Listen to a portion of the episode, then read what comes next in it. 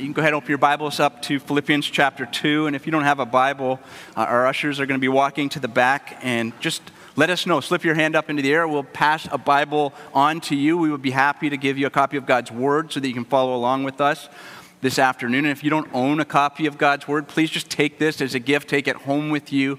There's nothing we would rather give you than a copy of God's Word. Now, some of you might have been expecting uh, Pastor Ian to come up here today and to ask you to open your Bibles to Genesis chapter 6, but he needed some more time to figure out what's going on with the sons of God and the Nephilim, so he told me. I... if you didn't get that, come back next week. You'll find out what's going on there. But um, no, Pastor Ian is in Saskatchewan this week him and uh, Pastor Trevor from Calgary, they are teaching at a Bible school in Saskatchewan on church planting. So make sure you pray for our pastor this week as he does that, and he'll be back with us next Sunday. But we're going to continue off where we left off a couple weeks ago in Philippians chapter 2, and we're going to finish this section. Uh, you might remember that we looked at verses 12 and 13, and we read actually going back up to chapter 1, verse 27, which begins with these words only let your manner of life be worthy of the gospel of Christ. Paul's writing as a prisoner in Rome, and he's not exactly sure what's going to happen to him, whether he'll be able to return to the churches that he's planted to be able to continue ministering to them, or if he's going to um, if he's going to meet his death, if, if, if, his imprisonment will end in his death. He doesn't know. And so he writes, Hey, whether I come or whether I remain, live your lives in a worthy manner. And we said last time that this is the overarching calling of every follower of Jesus Christ. Give your full attention to living your life in a way that reflects who you are in Him because of who He is, because of what He has done, and what He is yet to do for you. In this uh, particular section of this particular letter to this particular church, the way that the Lord wants us to be thinking about living in a worthy manner of the gospel is by considering what it looks like to diligently pursue harmony with one another in the family of God, in our church. He wants us to look at how, how this is possible and what effect it has. And Paul, uh, in, in chapter 2, uh, leading up to the verses we're going to look at this morning, he, he says things like, Stand firm in one spirit. Strive side by side. Share the same mind and the same love. He says, In humility, prefer one another. Consider others more important than yourselves. And after upholding the beautiful example of Jesus, at the end of the previous section there, we read in chapter 2, verses 12 and 13 these words Therefore, my beloved, as you have always obeyed, so now, not only in my presence, but much more in my absence, work out your own salvation with fear and trembling. For it is God who works in you both to will and to work for his good pleasure. In general terms, here, he says, Look, you got to work at this. You got to work at this. You got to put in the effort. You got to recognize that God's intention is to work in you so that you would lead godly lives by the power of His Holy Spirit. But as he writes these things, he has something in mind. And so, next, in the verses that we're going to look at this afternoon, we're going to see how the text gets even more specific about an extremely important way that the church is supposed to work out her salvation. We're going to find four answers to the question how do I work out my salvation with fear and trembling? How do I work out my salvation with fear and trembling? And I want us to look first at verse 14. Paul says, Do all things without grumbling or disputing. We see here first that in order to work out our salvation with fear and trembling, in the context that Paul is writing to us here, he says, Be agreeable, not argumentative. Do all things without grumbling or disputing, without complaining or fighting, without murmuring or arguing, without muttering or quarreling. He says these things should have no place in the Christian life. Not even a little bit. Did you catch that? It, it doesn't say uh, do some things, right? It doesn't, it doesn't say most days do all things, right? It just says all things. And there, there's an old um, joke that sometimes uh, preachers will tell when we come across this word in Scripture. You know, you might have heard this. They say, well, you know, I looked up this word all in the Greek, and, and you know what it means? It means all. And I'm going to spare you that joke this time around. and just say this there is nothing in our lives that is not included in this phrase. Right? There's no exception clause here. It doesn't say all things but when. Paul just says, do all things without grumbling or disputing. Having a complaining or contentious spirit and working out your salvation with fear and trembling have absolutely nothing to do with one another. You can't live in a manner worthy of the Lord if you're complaining and arguing. I just want you to think about that for a minute because um, grumbling and disputing, sometimes we think of these as, you know, not, not that bad, right? I mean, shouldn't I be able to, once in a while, put someone in their place when they've done something that they shouldn't have done? Or what's, what's wrong with just maybe a little bit of venting here and there or some private muttering? Maybe you think, well, even if, if I do what I'm supposed to do, can't I just maybe grumble a little bit to myself about it? And of course, we know that the answer to that is no. We, we, we can think, if you think of kids, right? How often does it happen? You, you tell a, a child what to do, something that's good for them, maybe serve somebody else, maybe look after themselves in some way, and, and they just kind of, uh, all right, you know, the eyes roll up. Maybe you hear a little, what was that? You know, as I walk down the hall. But if we're honest, we, we do this too, right? We, we think we, if we just maybe do the right thing, if we grumble and complain or argue about it, then it's not so bad. But, but listen, this is a big deal to God. Grumbling and, and disputing, complaining and arguing is a big deal to God. And we need to realize that, and we need to look at our own lives, and, and we need to uh, think about where is this happening and as we think of uh, just the scriptures overall, do, do you know where this shows up predominantly in the Word of God, in the story of redemption? Maybe you're thinking of the Israelites in the wilderness, and if you are, then you would be correct. Um, in 1 Corinthians chapter 10, uh, the Apostle Paul, writing to the church in Corinth, he, he says that uh, consider the example of what happened to those Israelites who were wandering in the wilderness, and know this that these things were written down for us for our instruction. And he lists a few things there, and one of them he says, And do not grumble as some of them did and were destroyed by the destroyer. God takes grumbling seriously. You, you might remember what was going on in that generation. You know, they're saying this, this manna is terrible. We want meat. Egypt was better. We're going to die out here. There's no water. And they were murmuring. And you remember what God says? Think about this. God says, These people have rejected me. That's what he says in response to their grumbling. And while it is most often directed at others, and it works against the unity that we're supposed to be pursuing as a church, we need to remember that primarily grumbling and arguing is an accusation against God. Complaining and arguing is really saying to God, listen, God, um, you don't know what you're doing in my life. You must not have things figured out properly for things to be going the way that they're going right now. And of course, this is um, not a minor thing for us to do.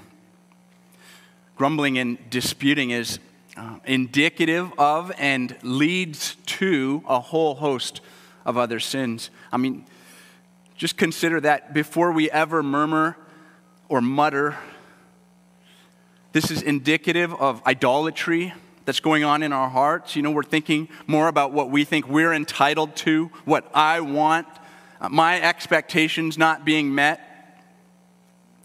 Uh, this comes from a heart of anger, a heart that is filled with ungratefulness or discontentment. We grumble and we, and we argue when we reject God's purposeful plan for our lives. And this overflows, right? This, this results in other areas of, of bitterness and resentment, of uh, outbursts of, of rage, unkindness, uh, division in the church, or isolation and it fuels more pride. Surely it begins with pride, but it's like pouring gasoline on the pride, and, and it just makes the pride flare up all the more. And so we do well to ask ourselves when do I grumble? What am I prone to argue about? With whom am I grumbling and arguing? And most importantly, why? Why do I understand what's going on in my heart when this is happening?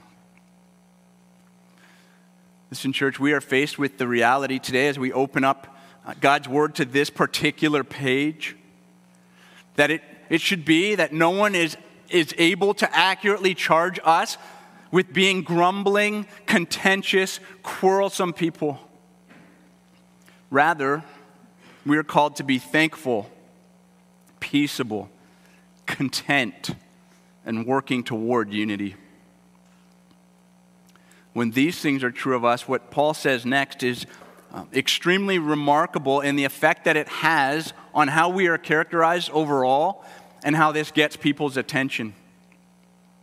If, if grumbling and disputing are absent, then we would be described, are you ready? As holy.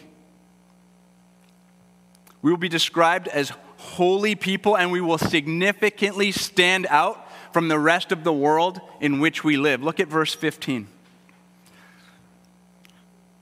That you may be blameless and innocent, children of God without blemish, in the midst of a crooked and twisted generation, among whom you shine as lights in the world. Here, see, secondly, be different, not common. Be different, not common. Now, I think uh, when we read this, these, there's three um, adjectives here that just jump out at us. They are uh, extremely emphatic, and they're used to describe those who refuse to be involved with any kind of grumbling or disputing. Blameless, innocent, and without blemish. To be blameless is to, to be someone uh, where um, fault is not readily able to be found. To be innocent is to be pure. It's, it's the same word that would describe uh, precious metals or, or uh, jewels that are, again, pure and, and, and found to be without any concern. Um, children of God without blemish. This word without blemish means to, to not be defective in any way. And uh, these words, although sometimes they might appear to be talking about perfection, they're not talking about perfection. What they are talking about is being above reproach. When I read these words, I think of the prophet Daniel. And uh, we would, of course, uh, we wouldn't say that Daniel was perfect, but do you remember when they looked at Daniel's life and they tried to find something offensive about him? They just couldn't. And this is what God's word says we'll be if we put complaining and arguing to death. If we can get a handle on these things,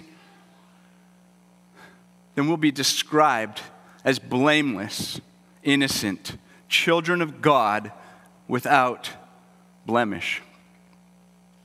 And uh, Paul is drawing here from the Old Testament in this verse in a couple of different ways. Uh, one way is from Deuteronomy chapter 32 and verse 5. Put that up on the screen there. Uh, speaking of uh, the Israelites in his day, those who were about to cross over into the promised land, he says, they have dealt corruptly with him, that is the Lord, They are no longer his children because they are blemished. They are a crooked and twisted generation. See, they rejected the Lord, and, and Moses knew they would continue to walk in disobedience, to turn their backs on the Lord and try and go their own way. They had grumbled and complained about him. And again, this wouldn't be the last time. They're supposed to be his people, and yet he says, You're not my children. You're a crooked and twisted generation. But now, now in the church, for those who are redeemed by the blood of Jesus Christ, this is flipped, right? The same language is used, but now God says, You are my children. Live in an unblemished way in contrast to the distorted, broken, and bent ways that are so common in the world around you. What he's saying is show yourself to be different. Show yourself to be different. Shine, he says, as light in the world. This word, uh, light, here is not the normal word for light. It's actually the word that's used uh, in Scripture for stars. And the word for world is cosmos, and that can mean uh, world as we know it or world as in the entire universe. And so this uh, could literally be translated shine as stars in the universe. And I mentioned D- Daniel. In Daniel chapter 12, uh, speaking of those who at the end of time will be raised to everlasting life, Daniel says in chapter 12, verse 3 those who are wise shall shine like the brightness of the sky above, and those who turn many to righteousness like the stars forever and ever. And Daniel, he's prophesying about the end times, about the people of God in all eternity. And Paul, he, he is drawing on this verse, and he's calling us to look here and now like the people of God who will dwell in his kingdom forever and ever. And he says, look, look like that now. Shine like stars in the universe now. And the picture that this metaphor paints for us, it's so vivid. We're intended to picture the night sky. And what's common about the night sky? What's, what's ordinary and common about the night sky? The darkness, right? And what stands out? The bright, shining stars. That's what's different about the night sky. The stunning and spectacular light against the backdrop of darkness. And God's word says to you and to me, He says, Look, you should be able to have people look at you, and when they see your life, you should appear to them like the stars against the darkness of this world. You should stand out so significantly from the rest. And as you consider this, I want you to think about the people in your life. Think about your neighbors right now, just for a second. Think about those who live around you. What do they see when they look at your life? Think about your family. What does your family see when they, when they observe your manner of life? Think about your friends. Like, think about actual people, okay? I don't want to just rhyme off different categories of people. I want you to actually think about your neighbors, think about your family, think about your friends, think about your coworkers, think about those that you might go to school with. Think about people who just encounter you. Maybe they don't even know you. Maybe it's out at the store. I don't know. Think about what people see when they see your life? Do they see a bright, shining star? One of the greatest opportunities that you and I have to shine our light is when, in the face of difficulty, right, where there's occasion for conflict, when things are, are going a way that we wish they wouldn't be going, that they would see us not bickering and complaining or engaging in quarreling. That is one of the biggest ways we can shine our light before others. When people see something like that, they're like, wow, that's different. Right? That's not what I was expecting to see. That's not how I would act in the face of difficulty.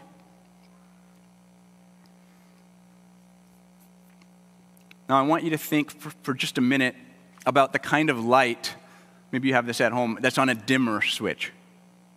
You know, the one that it, it goes up and down?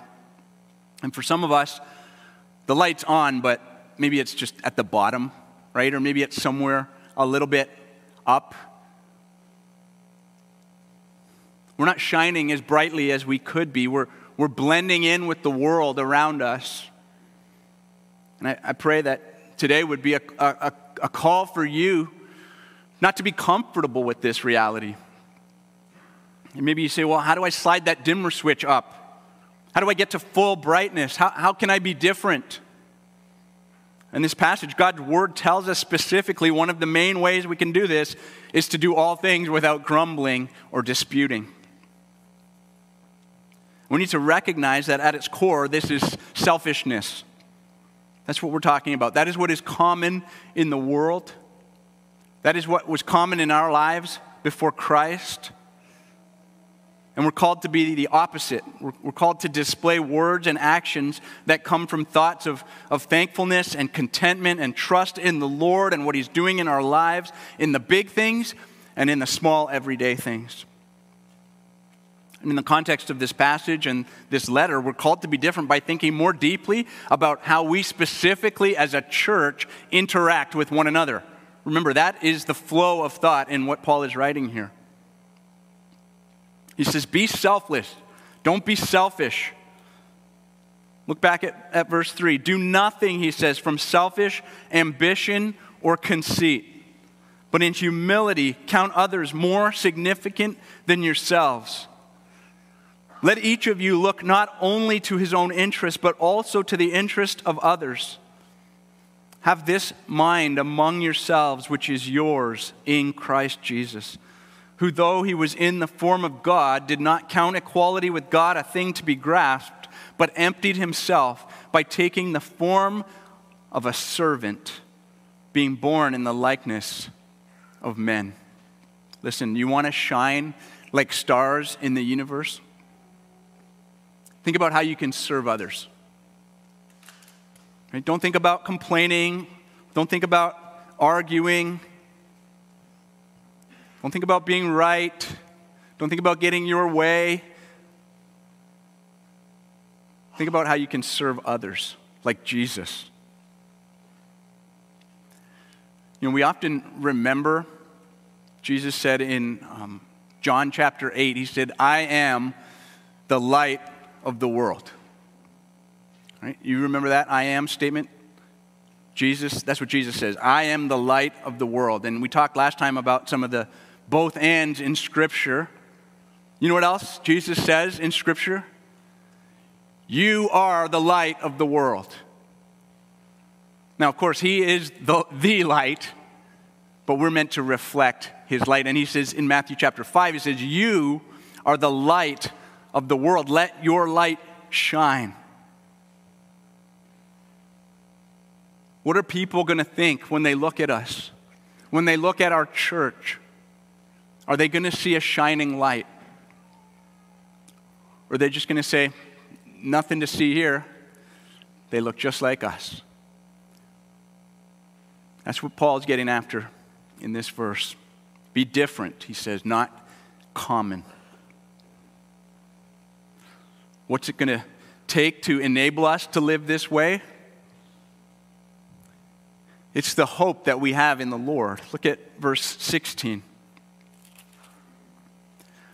holding fast to the word of life, so that in the day of Christ I may be proud that I did not run in vain or labor in vain. This verse tells us be steadfast, not hopeless. Be steadfast and not hopeless. See, we can shine like stars in the universe here and now because we firmly trust in the Lord and in His promise of what's to come. Cling tightly. Cling tightly, this verse says, to the good news about Jesus Christ and about his eternal kingdom. This is what was always on Paul's mind. We can't read his writing and not come away thinking that this man, day and night, didn't stop dwelling on the return of the Lord. Look just, just at this letter, let alone the rest of his letters. Turn back again to chapter 1, verse 6. Paul says, I am sure of this, that he who began a good work in you will bring it to completion at the day of Jesus Christ. Drop down in the prayer to uh, verse 9. He says, It is my prayer that your love may abound more and more with knowledge and all discernment, so that you may approve what is excellent, and so be pure and blameless for what? The day of Christ.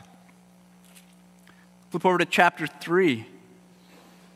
In verse 17, he says, Brothers, join in imitating me and keep your eyes on those who walk according to the example you have in us. For many of whom I have often told you and now tell you, even with tears, walk as enemies of the cross of Christ. Their end is destruction. Their God is their belly, and they glory in their shame with mind set on earthly things. Look at verse 20. But our citizenship is in heaven, and from it we await a Savior, the Lord Jesus Christ. Paul is never far in his mind from thinking about the day of Christ.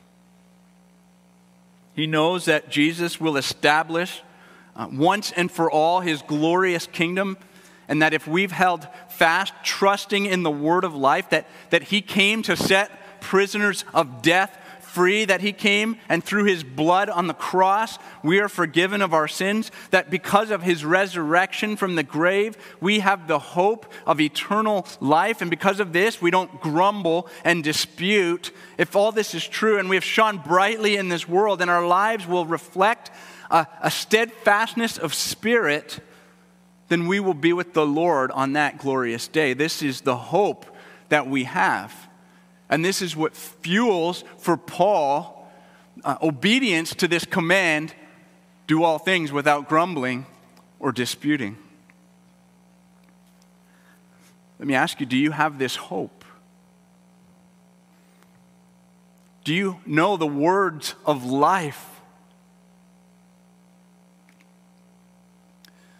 Do you believe that Jesus came to set you free from the prison of, of death? Can you sing with us that He has raised you up from the pit? Do you know the good news? That though we are dead in our trespasses and sins, God sent His Son to be the Savior of the world, to hang on that tree, to bear the punishment that we deserved, so that we could be forgiven of our sins and have the hope of eternal life. Look, Jesus came to die for grumbling and complaining. We don't, um, we don't not grumble and not argue enough to earn our way into his kingdom. We could never do that. If you're, if you're here today and, and you're, you're just not sure what, this, what Christianity is all about, and maybe you, you might think it's about earning a standing before God or having lived a life that when you come to your death and you stand before the Lord, He's going to look at your life and He's going to say, you know what, you did all right. You did, you did more uh, good than you did bad. Come on in to heavenly paradise. That is not what the Bible teaches. Those are not the words of life. The words are life, of life are that though we were sinners, Christ died for us. He loved us. He came to pay the penalty that we owed. If we will just look to Him, if we will trust in his payment for our sins, if we will follow him as the Lord and master of our lives, if we will turn away from living for our own selfish desires, he will forgive us. He will give us new life. We'll be united to Christ and we will live with him here and now, even though it is unseen. And we will one day, as we look forward to his coming, be with him forever in paradise. These are the words of life. This is the hope that we must have for the day of Christ. Romans chapter 1 describes uh, all of humanity apart from Jesus And you know, it uses some interesting words. It, it says, they do not give thanks to God. They do not honor him as God. And I would submit to you that um, very closely tied to this is grumbling and arguing. I hope you're seeing how, um, how heavy and how, how weighty these things are, again, that we sometimes just glance over or accept in our own lives as not that big of a deal. We need to think of eternity. We need to think of the day of Christ. And that will help us live the way that He calls us to live. I like how uh, one writer put this. We'll put this up on the screen. He says, We would do well, like Paul, to bear in mind what it is that will matter into eternity and allow that to dictate our priorities and drive our emotions in this life. Maybe a good question to ask is how do I bear in mind the words of life? How do I hold fast to the words of life? And I would say this uh, uh, think over them constantly. Discipline your mind to come back, like Paul's mind, again and again to the day of Christ, to the gospel of Christ, to the words of life and death. Think over them constantly. Train yourself. This is hard work, church. This goes back to, to uh, working out our own salvation with fear and trembling. We think of so many things. I, I think I just said to my wife yesterday, I think our phones have pre or uh, reprogrammed our minds so that we can't think like we're supposed to think. We dwell on, on the next quick thing, right? We're so distracted by the things of this world. We need to slow down and, and we need to meditate. We need to preach the words of life to ourselves. We need to surround ourselves with others who will remind us of the words of life. We need to listen to and sing gospel saturated music. I was thinking as we were singing some of the songs today, if, if, if we wanted to just be reminded of how to hold fast to the words of life, we could just pull up the lyrics to one of our favorite songs and just read over those lyrics.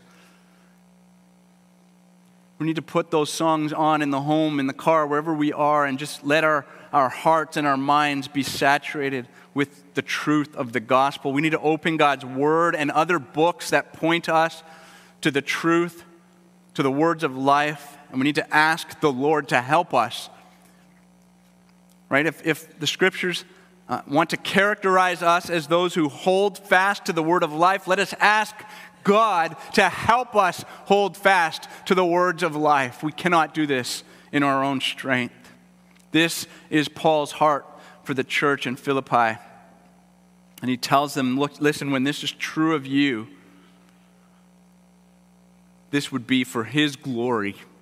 Right? When that day comes, he says he wants to be proud that he doesn't run or hasn't run in vain or labored in vain. And, and he's not talking about pride in, in the sense of uh, his own self worth or accomplishments. That would be that would just go against everything he's already written, right? He's talking about glorying in Christ and glorying in the people of Christ that are standing with him before the throne.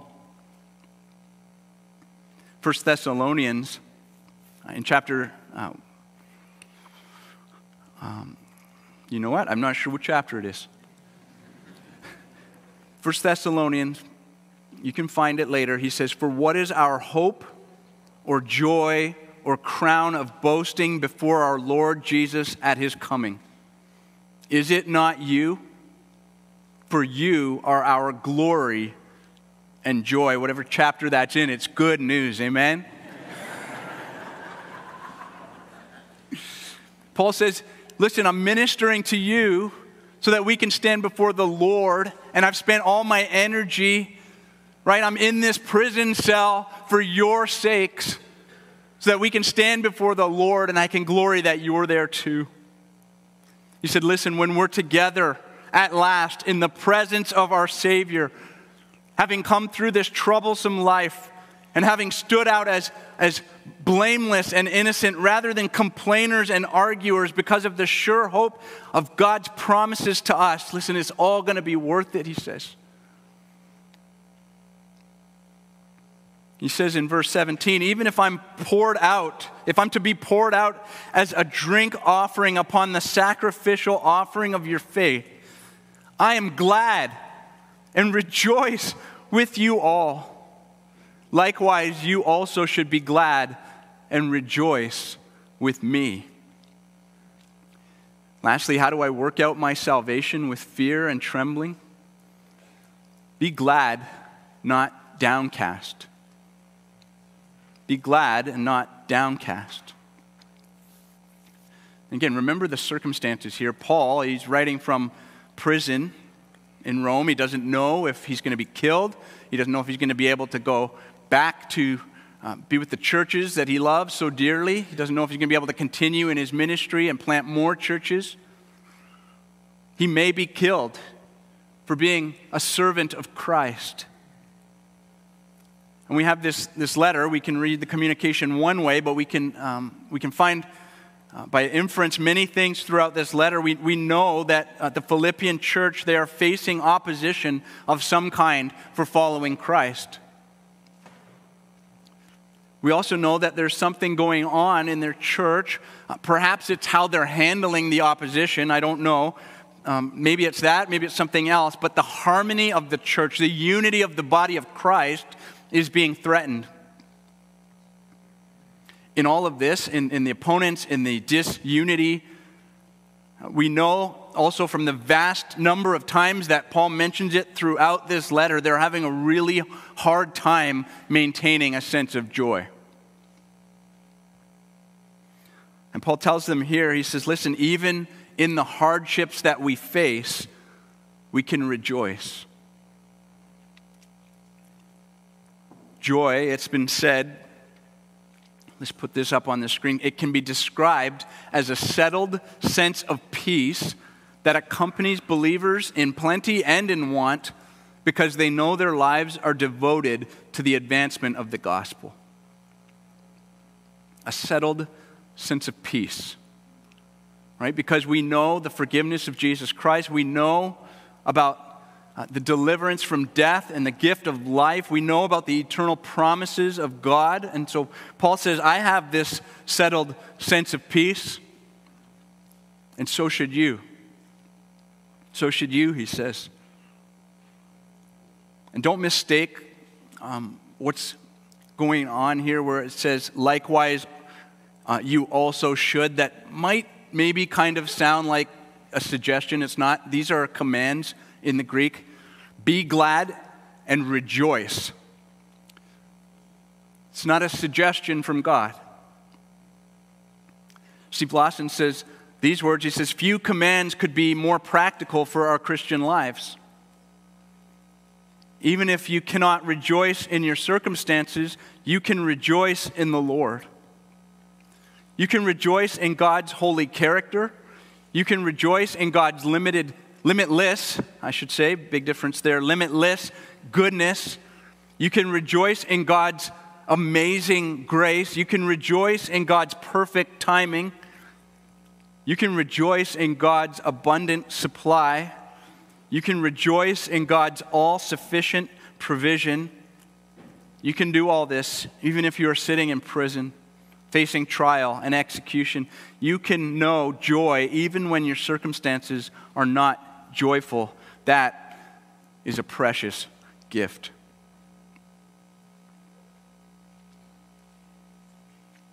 Paul says, Look, your faith is a living sacrifice of worship to the Lord. And, and to be sacrificed necessarily involves uh, sometimes trouble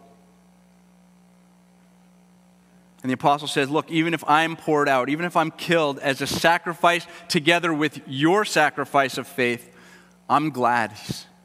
He says, I'm rejoicing about this with you. Rejoice with me. Rejoice with me because the word of life is alive in you. We're often inclined to dwell on what we lose in our trials and in our uh, difficult circumstances of life. We, we often um, rehearse in our own minds the cost it is to us to be different from this world. And it's true, we, we might lose comfort or reputation. We might even lose our livelihood or even our own lives. We might lose relationships. We might lose opportunities.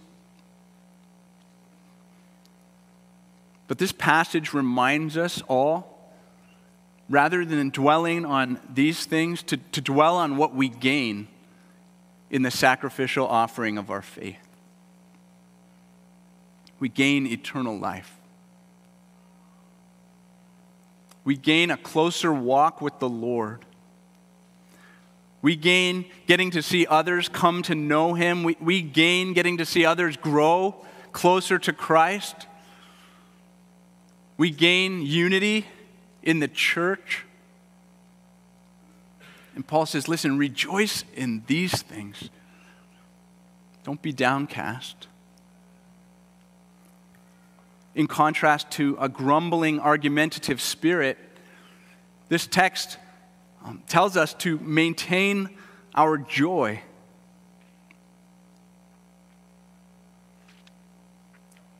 Listen, I know there are varying degrees of, of trouble, and so I hope you're not uh, hearing me um, minimize maybe something very significant and, and hard that you might be going through and say, look, just stop complaining, stop arguing, and, and just rejoice in the Lord, as though that was a simple thing to do. I, I know that's a difficult thing to do.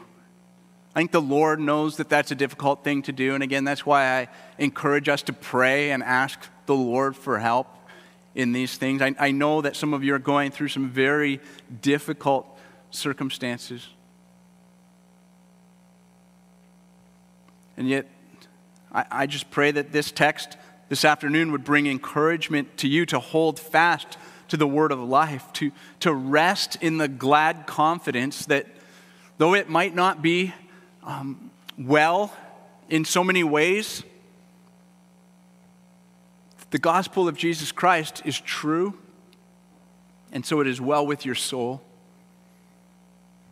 The Lord is near to you today, and there will be a day when you shall see him and be with him. And when you dwell on these realities, then you can have a settled sense of peace in your heart.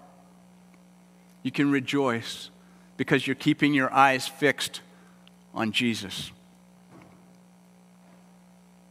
Be agreeable, not argumentative. This is Christ like submission.